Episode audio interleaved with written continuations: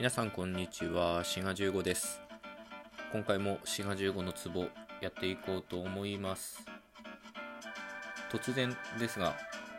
皆さんはハイパーコレクションと聞いてね何を思い浮かべるでしょうか？まあ何も思い浮かびませんよね。唐突にこんなこと言われたってどうしようもねえじゃねえかってことですけどなんかかっこいいですね。ハイパーコレクションってね。戦隊ものの必殺技でありそうな気もしないでもないって感じですがでもよくよく見てみるとハイパーコレクションってハイパーなコレクションですからね。普通のコレクションじゃないんだなみたいなね。なんかレアものばっかり集めてるのがハイパーコレクションなんだろうかどうなんだろうか。えー、全然違うんですね。そういうことではないんですね今日の話は。ハイパーコレクション。っていうのは、えー、コレクションは確かにコレクションなんですけど、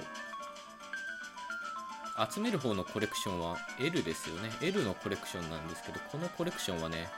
R の方のコレクションなので、まあ、コレクトっていう動詞が収集するとかですよね。で、それの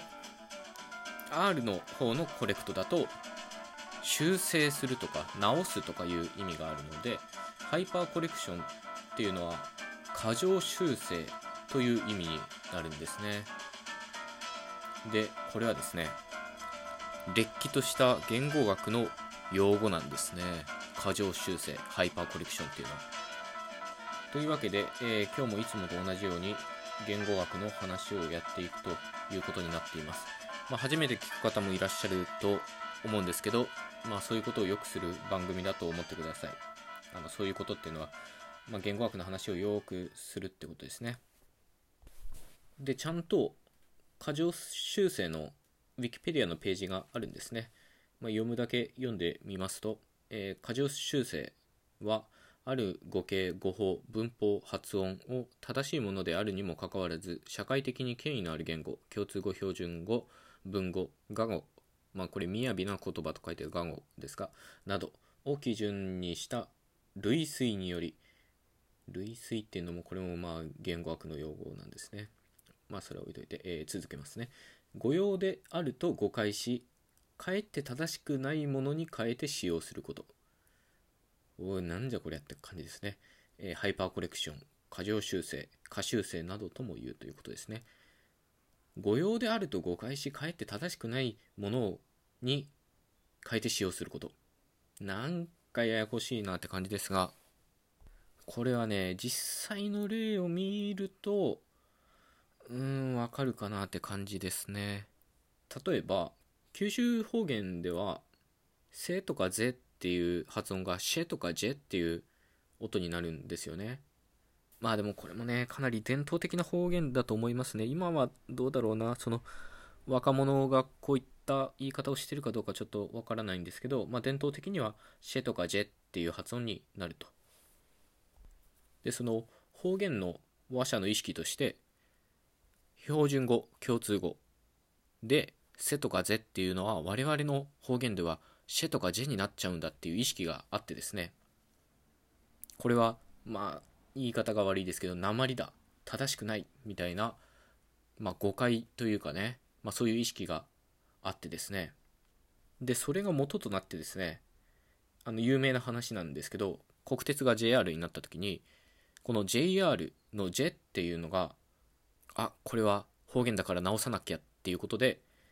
JR っていう風に発音しちゃうみたいなね。まあ、こういうことが実際あったみたいなんですよ。これ結構ね、社会言語学って言って、社会と言語の関わり合いを見る学問があるんですけど、言語学の一分野に。で、よく取り上げられる例なんですよね。シェとかジェっていう音は、これは鉛だから直さなきゃ直さなきゃっていう意識があって、で JR で合ってるところを JR と言っちゃうみたいなものですね。だからこれはまあ社会的に権威のある言語を基準にした類推っていうのはこういうことなんですね。つまり我々の方言でシェとかジェっていう音は権威のある言葉ではつまりいわゆる共通語では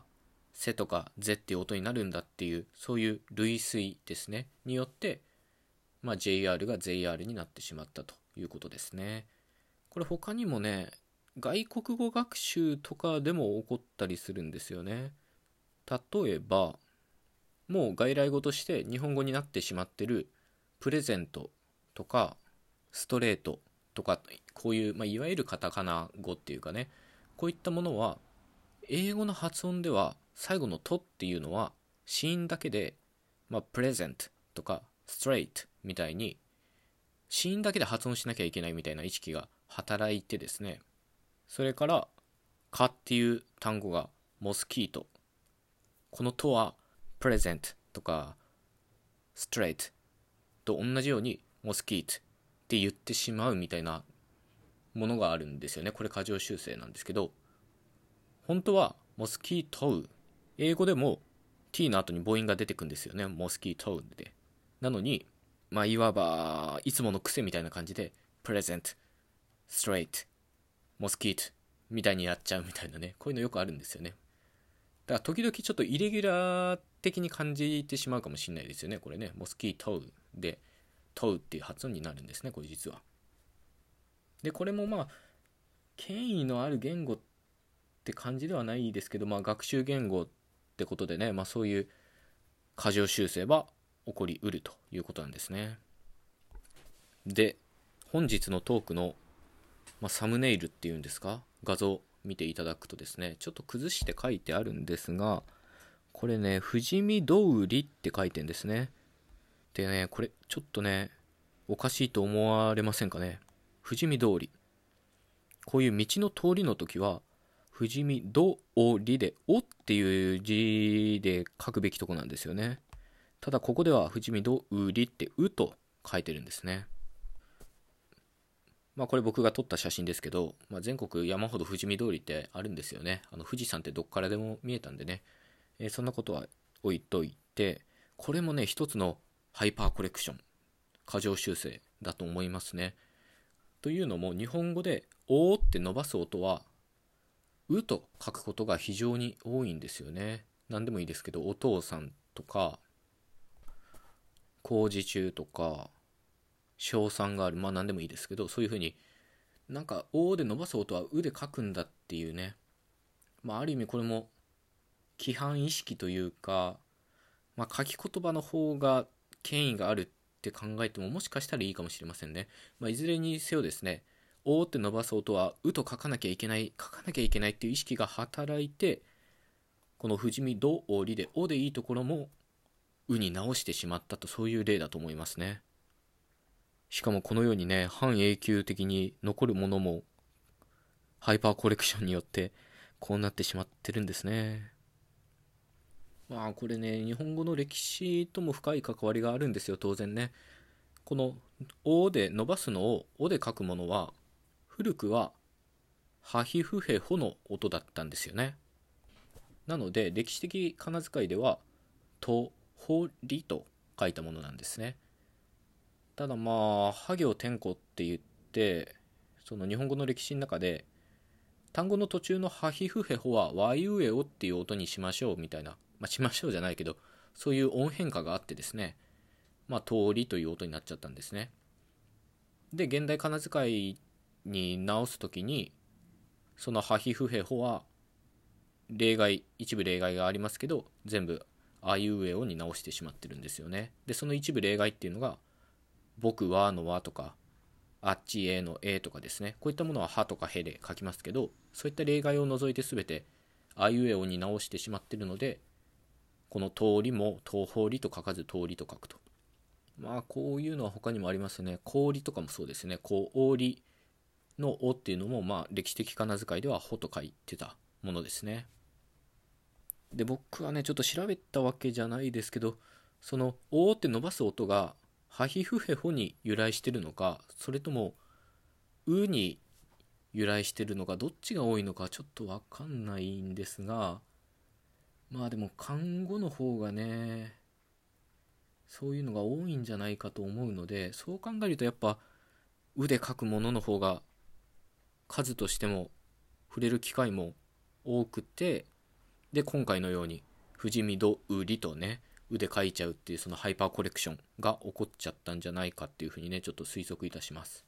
というわけで今日のお話はですね、まあ、言語学の用語の一つであるハイパーコレクションっていうね、まあ、そういった現象のお話でした。合ってるのになんだろうな一周回って間違っちゃうみたいな、まあ、一周回ったら合ってるのか。まあよくちょっと分かんないですけどとりあえずそういうものですね、まあ、皆さんもね身の回りのものをちょっと見回してみたらもしかしたらね似たような現象があるかもしれません。もしねそういう発見があったらお便りいただけたらと思います。というわけで最後まで聞いていただいてありがとうございました。また次回お会いしましょう。ごきげんよう。